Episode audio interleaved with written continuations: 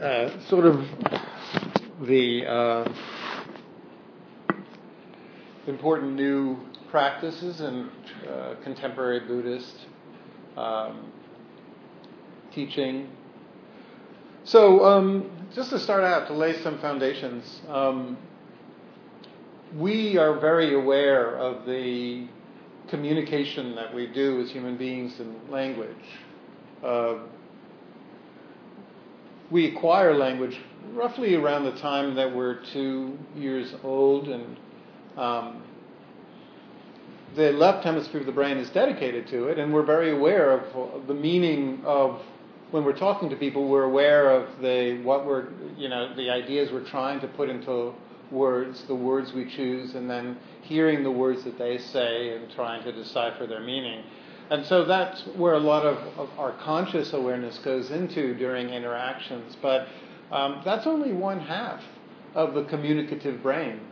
There's actually an entire different level of communication that's going on all the time, one that we're often completely unaware of. And um, that's the emotional signaling that we do. It's completely in the, under the domain of the right hemisphere and uh, in most people's brains. And it's done through body language, facial expressions, tone of voice, um, and other subtle gestures. It's not um, symbolic like words, it's actual movements that convey our internal state. And this is really, really important to human beings because the conveying or signaling of what our internal emotional state is and having it be read at first by a caretaker, our parents, when we're very young, and then throughout the course of life, being able to convey what we're feeling internally and having somebody understand it, uh, is one of the most uh, important social cements, the things that bond us with others, the thing that allows us to feel that we are being taken care of and that our needs are being met.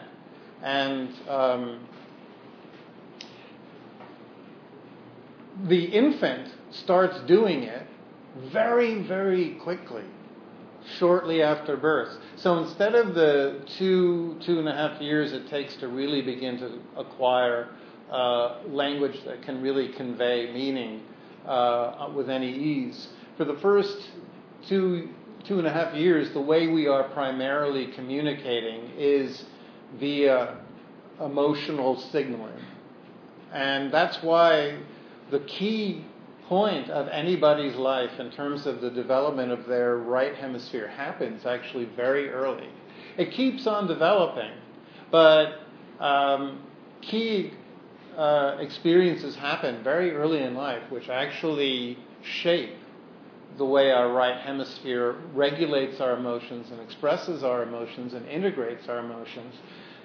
If we're lucky, we have caretakers that are attentive, or what's known as attuned, which means they stay uh, making eye contact. They can read our emotions as infants, and they can uh, let us know that we are being read, understood, what we're signaling, whether it's fear or hunger or tiredness or anxiousness or I just shat my pants. I don't know what infants are conveying, but whatever uh, in, internal emotional states, it's very important for the caretakers to let them know. And so we look for a bunch of things to let us know from word go in life that we're being understood. And this doesn't ever stop. When we look at human development, the same exact qualities that we emotionally look for when we're one years old from other people, we continue to look for when we're 91. So it's not like the development of language where it keeps on becoming refined. Um, we're looking for emotionally witnessing, which is the sense that somebody is observing us and can take care of us. Um, idealizing means that we're looking for somebody who presents attributes that we can aspire to. People that are seem to be calm, stable, um, make wise decisions, are in control of the environment around them. So we need something to aspire to. We need tolerance so that when we're expressing emotionally difficult feelings like anger, uh, uh, fear, sadness, that we can feel that these are permitted, that we don't feel shamed or that there's something wrong with these uh, emotions. And when we don't, when we aren't received, when we're communicating these emotional states, we, over the course of life, begin to repress them.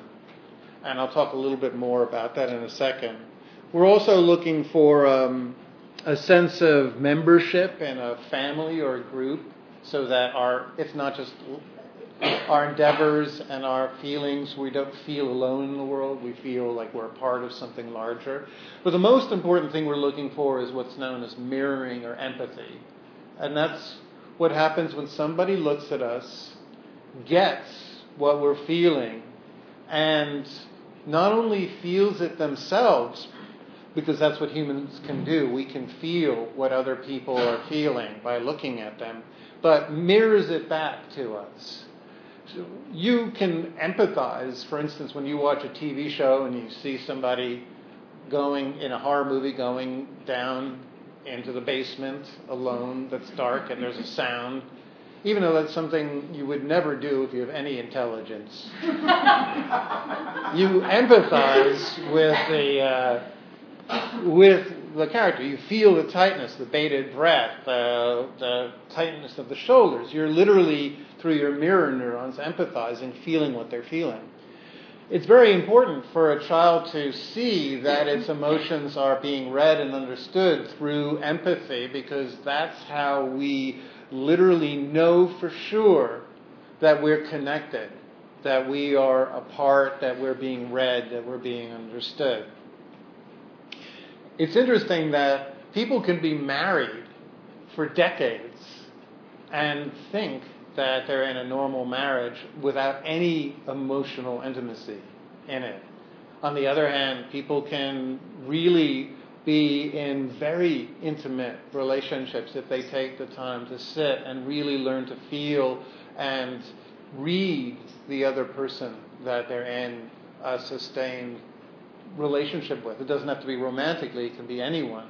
But the key is not simply somebody being there, it's somebody making eye contact, reading what we're feeling, the emotional state we're feeling, and be able to send it back to us.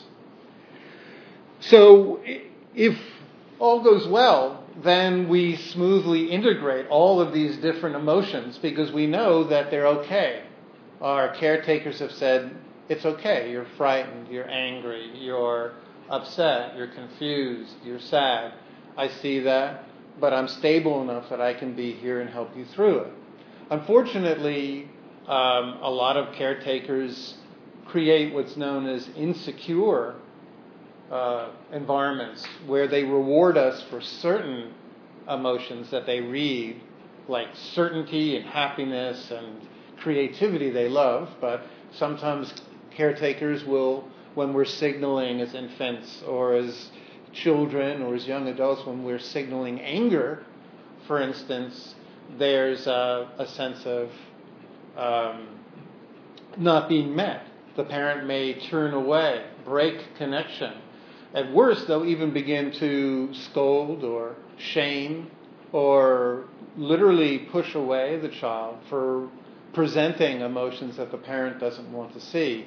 And in that case, people generally grow up and they experience emotional dysregulation, which means when these emotions arise, they feel there's something wrong and they want to get rid of it. And very often, in certain cases, people will turn to uh, addictions as a way to get rid of the emotions that they weren't allowed to present in childhood. So, if our anger wasn't received very often, people turn to opiates, which allows people to, to control their anger. If people feel empty and unmotivated and unmet when they're, uh, they're feeling sluggish, they were only rewarded for being up and active, but when they were tired and down, they were somewhat shunned by their parents, then very often those people turn out to be interested in consuming stimulants, so on and so forth. We look for the chemicals that make us relieve the states that our caretakers didn't allow us to present. So all this making any sense? You getting? Okay. And I'm sure none of you have experienced any of this. So, uh, so um, this is how we create our sense of self. By the way, the stuff that we like, that people reward us for, uh, we gravitate towards, we present. Robin Williams said in an interview that, uh, like many other uh, comedians, that the only time his parents were really attentive was when he was being funny. So guess why he graduated to being a comedian? You don't have to be a genius there. On the other hand, uh, very often in times when sometimes we don't even present behaviors or emotions that are even natural to us, we, we create performative emotional states just to get love. This is called people pleasing and uh, chasing success and accomplishments. And very often people will become extremely successful in life chasing a sense of I'm okay, love me. If when they grew up in environments that were withholding or completely um, emotionally barren. And of course, the problem is is that these behaviors were created just to perform and to get love. They're not authentic. And so later on in life, when receiving all the placards and awards for all the accomplishments, it feels really hollow because this wasn't something that was really authentic. It was a strategy to get love, but we never felt truly lovable for who we were spontaneously. So, um, the three big strategies are uh, to get to repair these uh, t- these kind of uh, experiences are um, the first is soothing. Um, see if I have some examples there. Yeah, via chemicals, opiates, stuff like that. Any kind of addictive behaviors. Then there's substitute relationships. Sometimes people who don't feel empathized with or uh, have had any uh, real connection, perhaps their parent was narcissistic, they turn to sex as a way to get that feeling of being loved. Because during sex, what happens? Well, you make eye contact, somebody touches you, and they're reading your body. So we're looking for that feeling of being read emotionally through sex. The problem is, is that sex in and of itself is largely at first performative. And when people go from stranger to strangers enacting these strategies for getting love, they're not really getting emotional mirroring. They're simply getting sex, which is great, don't get me wrong, but that's not answering what's really being, met, being needed inside. Um, and finally, there's what I talked about the approval seeking. So, all of these strategies um, in essence, don't really do very good for us. In fact, all these uh, repairing strategies make matters worse because what they do is they put a great strain on the structures that we use to get what little love or emotional connection that sometimes that we we feel we have. For instance, if the only way we felt met when we were in childhood is by being certain and being in control, and other emotional states like anger, sadness, fear, uh, frustration, giving up, if all of those were shunned, then it puts an enormous amount of stress on always being confident and under control. And no life can ever sustain that amount of uh, play acting. Eventually, will break down. So, the more we shun or don't incorporate emotions into our our nuclear self, our sense of uh, what we're allowing, the more we're hiding or compartmentalizing because of early experience, um, the more stress we put on the, the, the, the structures, the behaviors that we turn to all the time to get love, to get a feeling of I'm okay. Now, fortunately, there's a lot of good news. The first is that the right hemisphere, um, the regions that are really in charge of allowing you to integrate your emotions, which means uh, integrating means feeling something and being able to express it and mirror it rather than repressing it. Or B, uh, when you feel something, have it be such a traumatic experience because it was shunned by caretakers early on that we push it down, push it down, and then it explodes out. You know, sometimes people, for instance, who are frightened of expressing anger or disappointment in relationships, they'll push it down, push it down, push it down, and then it becomes so great that well, a little thing happens and then there's a burst. So, um, fortunately, though, the right hemisphere throughout the course of our lives can remold itself. The brain doesn't ever stop developing. It's a self dynamic uh, neuroplastic organ that continually can reshape itself.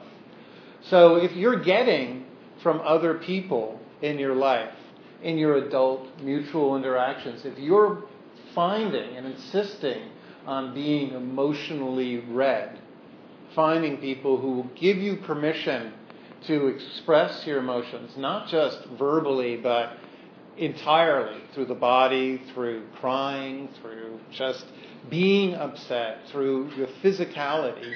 If they give you a safe space where they receive it and they don't immediately go into the subtle rejecting strategies that can circum that can uh, shortcut it and make it stop.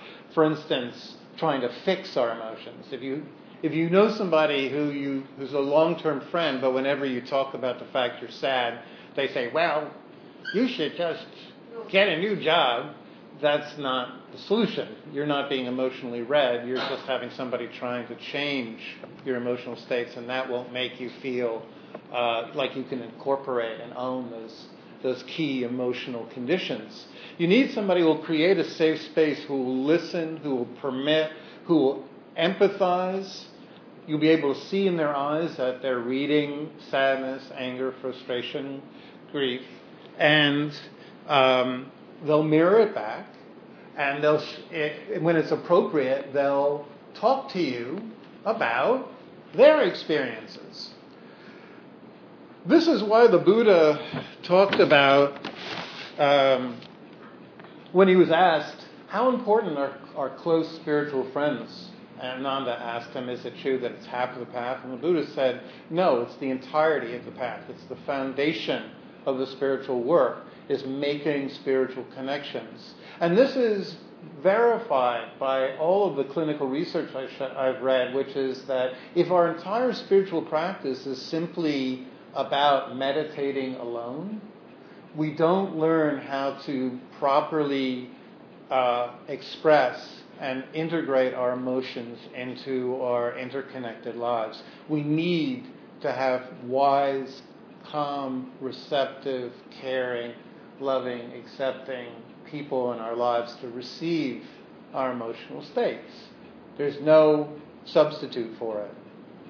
I would love it if we could all march into caves or whatever, well, I probably wouldn't love that, but uh, it's interesting that uh, sometimes the the practices that people can sometimes be the most wary of in Buddhist practice is the community building practices, and a lot of sanghas don't even really emphasize how important it is, but it's really foundational. Without it, we can't really be fully whole, um, open, and completely integrated people. We'll still be concealing and um, editing ourselves, compartmentalizing, um, overreacting. So the Buddha, when asked also what kind of person should we look for in our lives, he said, Our, a wise companion gives what is hard to give, does, and by that he's meaning attention, does what is hard to do, and that, by that he means shows up for us, or she shows up for us. I'm sorry to gender that. Uh, wise companion do, uh, gives what is hard to give, does what is hard to do, endures what is hard to endure, reveals experience when it's appropriate, yet keeps your secrets. When misfortune strikes, a wise companion doesn't abandon you, nor look down on you when you're down and out. A companion endowed with these qualities should be the foundation for us. So the Buddha is basically describing there what clinical psychologists 2,500 years later exactly describe as ideal caretaking, which is somebody that creates a safe space where we can signal our emotional states, be read, somebody who'll show up who won't judge or dismiss even when um, what we're expressing is difficult. Um, all of the key practices that we shoot for and uh, our practice, for instance, the Brahma Viharas, which are loving kindness, compassion, appreciation, and a sense of balance, these are also very key in ideal caretaking of others. When we are loving and kind, we are creating a stable witnessing. We're receiving what people are sending. We're not judging, pushing away. When we're compassionate, we are empathetic. We are not just saying, oh, poor you. We are literally connecting with the sense of difficult emotions that are being expressed. When we are sympathetic, we're also allowing the entire repertoire or palette of emotions to be read and be acknowledged. We're not just uh, focusing on one, we're allowing people to be happy and joyous when we're not feeling it. And equanimity is the stability that even though we are empathizing with others, we're not ourselves being so uh, destabilized by the experience that we can't present a soothing alternative. So you want a friend who can empathize, but at the same time not be so, you know, pushed about that they uh, they don't present a stable, ideal alternative. If you're angry, you want somebody who goes, Yeah, I know how that feels. I, I know what that's like. But you don't want to have somebody that says, Yeah, let's go break some fucking legs here. Motherfucker, let's go and break some fucking legs. I don't know where that came from. But anyway, uh, my growing up on the Lower East Side, no doubt. So, uh, so we want to have uh, mirroring, but we don't want to have destabilizing uh, mirroring that pushes us into a sort of overreactive state. So, here comes the fun part for all you introverts. Get ready. Take it loose. What I want you to do is find the person sitting closest to you and turn towards them. That's right. yeah. Okay. we know or don't know? It can be don't know if you if, if it's easier though if it's somebody you're sitting with and you know just or don't know it doesn't matter. If yeah.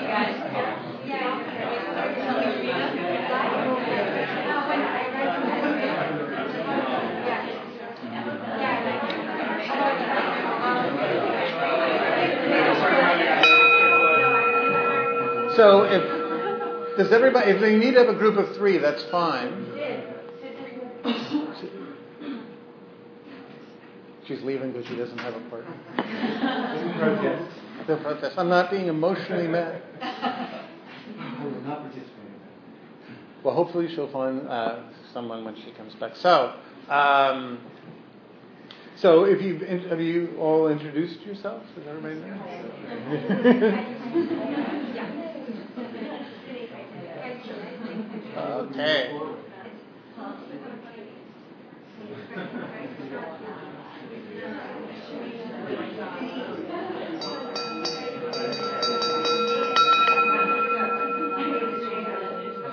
All right, you're taking advantage now. So, the next uh, thing is I'm going to just uh, suggest um, uh, something to reflect on, and then we need one person in each group to share what they're feeling. And then the other person just listen, and if you can, keep eye contact, or but not in a creepy way. A I've done this exercises for many years, and there's always one guy with a uh, psycho look.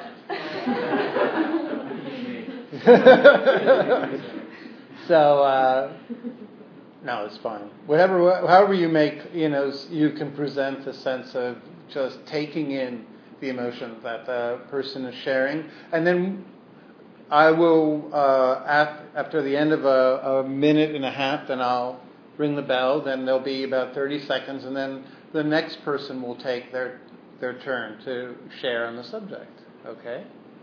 And uh, it's good not to just rattle off a list, but just so, for instance, um, uh, if the uh, the actual subject is going to be what am I feeling right now, focusing not on thinking, but what are you feeling. So do I feel anxious, tired? Do I feel stiff? Do I feel so? But not a list. It would be like I feel tired. I feel uncomfortable doing this. And to pause after each one to give the listener a chance just to hear it and to take it in.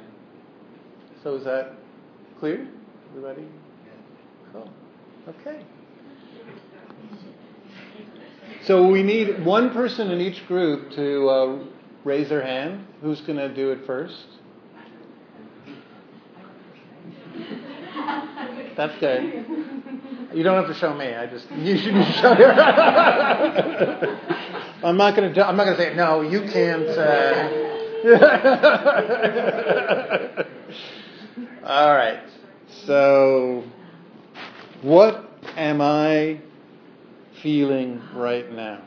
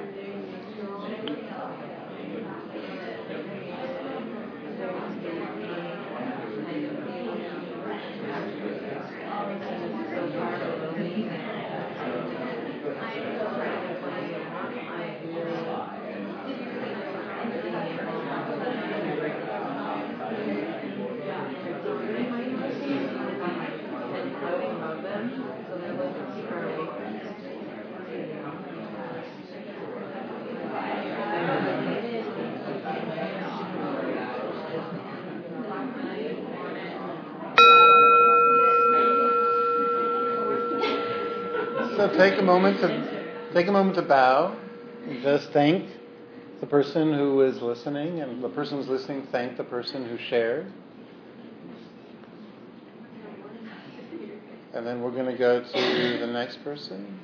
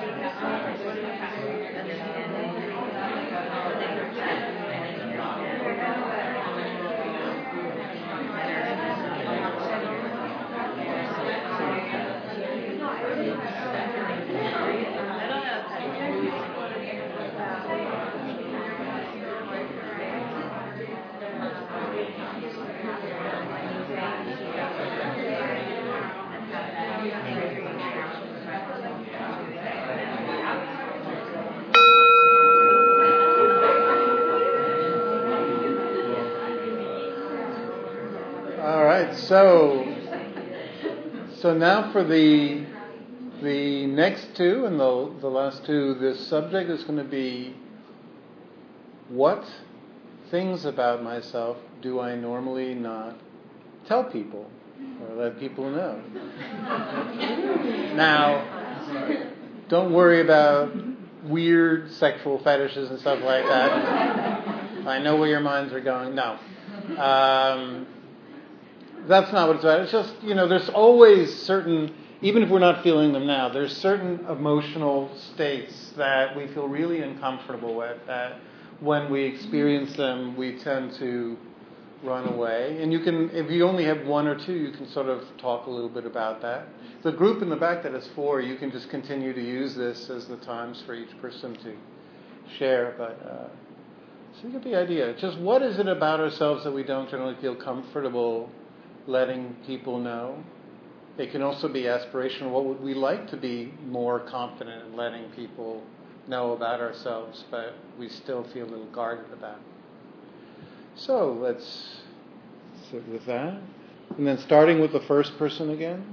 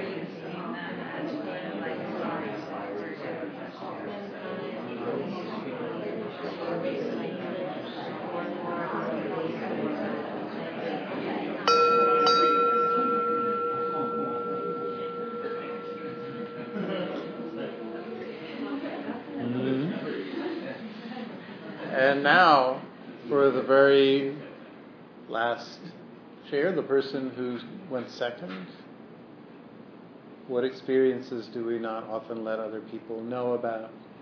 Feelings, same subject.